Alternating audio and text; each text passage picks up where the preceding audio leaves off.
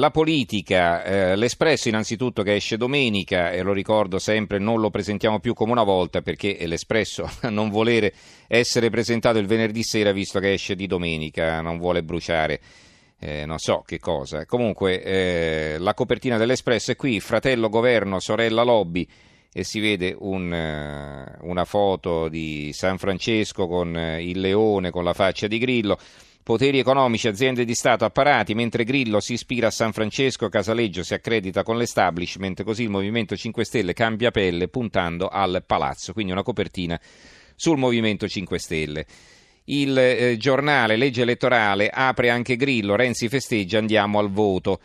Altro che inciucio il titolo del fondo di Alessandro Sallusti, i giochi si stanno per compiere, seppur in un clima di reciproca diffidenza, Silvio Berlusconi e Matteo Renzi stanno per portare in porto l'accordo sulla nuova legge elettorale, tappa indispensabile per mettere fine alla legislatura e andare a votare il più presto possibile, cioè tra settembre e ottobre. A giorni potrebbe esserci l'incontro decisivo, una tabella di marcia sincronizzata sulla chiusura domani del G7 in corso a Taormina che per ragioni di Galateo Gentiloni doveva presiedere, dando l'impressione agli illustri ospiti di essere nella pienezza dei suoi poteri presenti e futuri.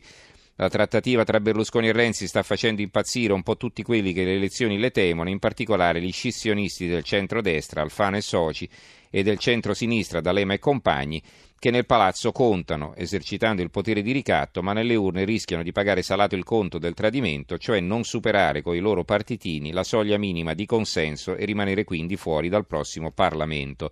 Per questo sventolano lo spettro dell'inciucio, parlando di patto accelerato e evocano un nuovo Nazareno. Il Fatto Quotidiano apre così: legge elettorale, Rai e Coppi, il Renzusconi è già al governo. Un giorno tre inciuci sugli emendamenti, sul nuovo direttore generale della Rai e sulla consulta. Mossa di Forza Italia per arrivare al tedesco, quindi al sistema tedesco, si intende tra virgolette un proporzionale pro larghe intese. Referendum 5 Stelle, l'avvocato di Berlusconi, Lotti e Verdini in pista per la Corte. Campo dall'orto se ne va tutti insieme, con Falonieri due punti, un'arca di Noè, PD e Forza Italia e la carta Carlo Calenda, che potrebbe essere l'uomo nuovo che eh, farebbe mettere d'accordo Renzi e Berlusconi. Questo insomma si dice. Libero, Berlusconi e Renzi via l'inciucio per il governissimo, D'Alema e Bersani valgono meno dei cani e dei gatti, nel senso che la lista animalista sembra che possa prendere più del 3% attribuito a D'Alema. Il, eh, la verità, Berlusconi e Renzi fanno i conti senza l'oste, la Nazione, il quotidiano nazionale, il giorno della Nazione, il resto del Carlino, qui ha il fondo di Bruno Vespa, lo sterminio dei partitini. Renzi e Berlusconi, quello è il titolo, Renzi e Berlusconi con la grata complicità di Grillo e Salvini hanno studiato un sistema elettorale tedesco fatto per consentire la grande coalizione tra i loro due partiti. E più avanti spiega, insomma, essendoci questa soglia al 5%, lascerebbe prevedibilmente in Parlamento solo quattro partiti, PD, Movimento 5 Stelle, Forza Italia e Lega Nord, quindi due che vanno al governo, PD e Forza Italia, e gli altri due che fanno l'opposizione.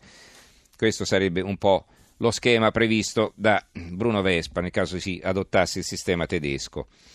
Cooperlo fa la pace con Orlando e quindi viene ripescato nella direzione del PD in funzione antirenziana, è un articolo su Italia Oggi. L'unità verso il voto, Grillo apre il sistema tedesco, oggi vuole online il via libera della base, eh, Alfano, MDP e Sinistra Italiana chiedono correzioni per dare l'ok. I voucher rischiano di mandare in crisi il governo, lacerare il PD e affrettare una legge elettorale che permetta le elezioni. Eh, il tempo, la tedesca, tedesca si, si, intende la legge elettorale, spaventa i piccoli partiti, no? quindi quello che si diceva prima per il rischio che poi non entrino in Parlamento. Qualche altro titolo prima di chiudere. Ehm, abbiamo il foglio, quella chiesa convertita in moschea dove pregava il kamikaze di Manchester, parla Scruton, il cristianesimo scende, l'Islam sale. Scruton, Roger Scruton è un saggista e filosofo britannico che dice stiamo perdendo la nostra fede cristiana, la nostra cultura, una nuova fede, la sta soppiantando l'Islam, è il momento di parlare e agire, è la perdita della pratica cristiana debolissima per cui la gente non si relaziona più in nome di una cultura comune, ma di una cultura pop. Molti laici non comprendono questo a causa dell'illusione della prosperità e della sicurezza. Questo è un articolo di Giulio Meotti.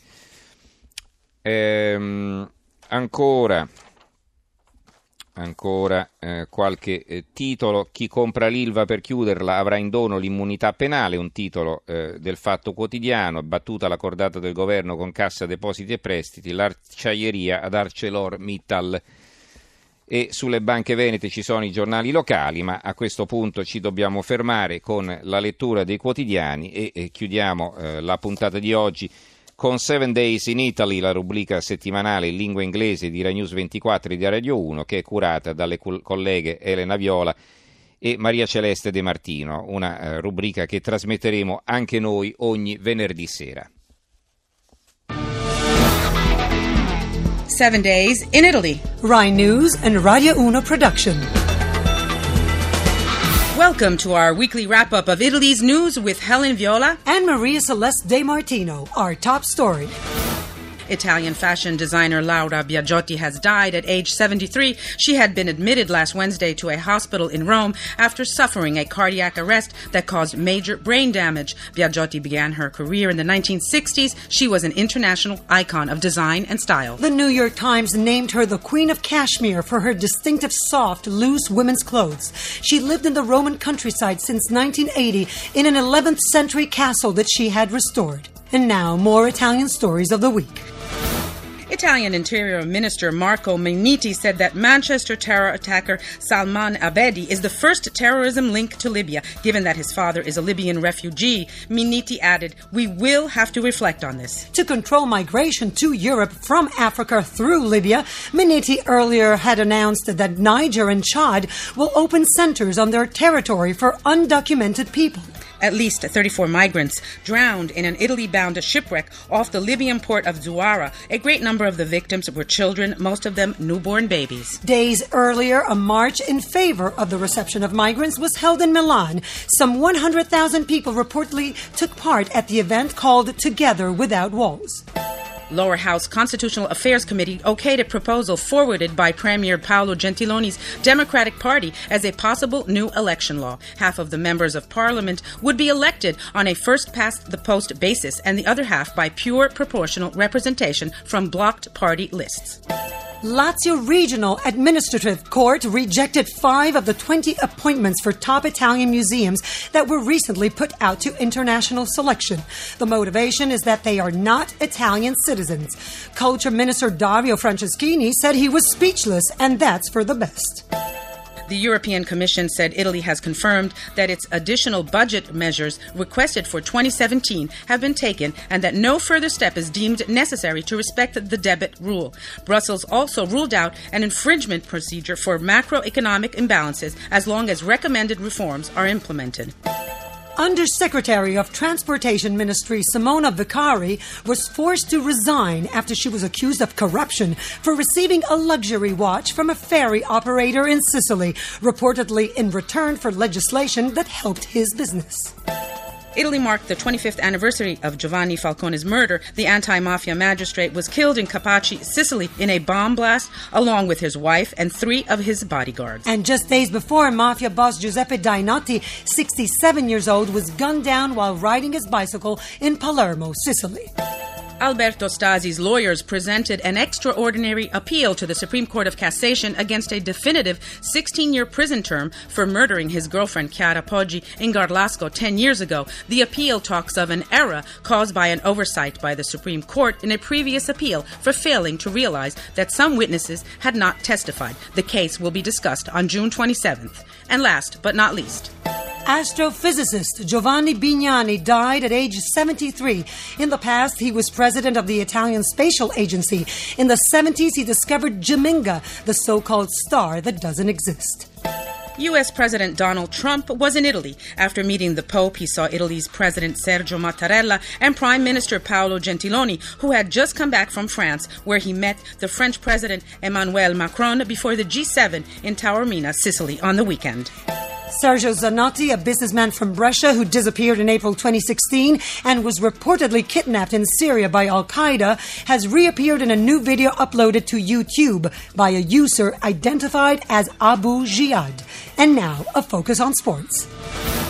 Juventus makes history by winning its sixth consecutive Serie A title, and its last goal of the season is the Champions League final with Real Madrid. Icon Francesco Totti officially announced that the match with Genoa is his last appearance with Roma. Le Mans Moto Grand Prix, thrilling duel between teammates Valentino Rossi and Maverick Vinales ended with the Italian crashing out on the final lap, leaving the win to the Spaniard. And near Rimini on the Adriatic coastline, former MotoGP champion Nicky Hayden, 35, has died after a five day coma following a cycling accident. That was a wrap up of Italy's news of the week. Goodbye from Maria Celeste De Martino. Stay tuned and take care. And goodbye from Helen Viola. We'll be back next week. News coordinator, Rhine News Deputy Editor in Chief Lorenzo Ottolenghi. Sound engineer, Maurizio Posanza. Era questa eh, la rubrica Seven Days in Italy, la rubrica settimanale in lingua inglese di Rai News 24 e di Radio 1, che per Radio 1 viene trasmessa da tra poco in edicola il venerdì sera in chiusura di trasmissione. Una rubrica curata da Maria Elena Viola e Maria Celeste De Martino, che appunto trasmetteremo ogni venerdì sera. Bene, a questo punto ci salutiamo, ringrazio in regia Gianni Grimaldi, il tecnico Tommaso Margiotta, in redazione Giorgia Allegretti, Carmelo Lazzaro e Giovanni Sperandeo. Ricordo che se volete riascoltare le nostre puntate o scaricare il podcast, il sito è www.trapocoinedicola.rai.it. Se invece volete scriverci, eh, vi rispondo magari con un po' di ritardo, ma rispondo a tutti. Il, l'indirizzo di posta elettronica è trapocoinedicola.rai.it. Grazie a tutti, linea Giornale Radio con Alberico Giostre ci risentiamo lunedì. Buon fine settimana.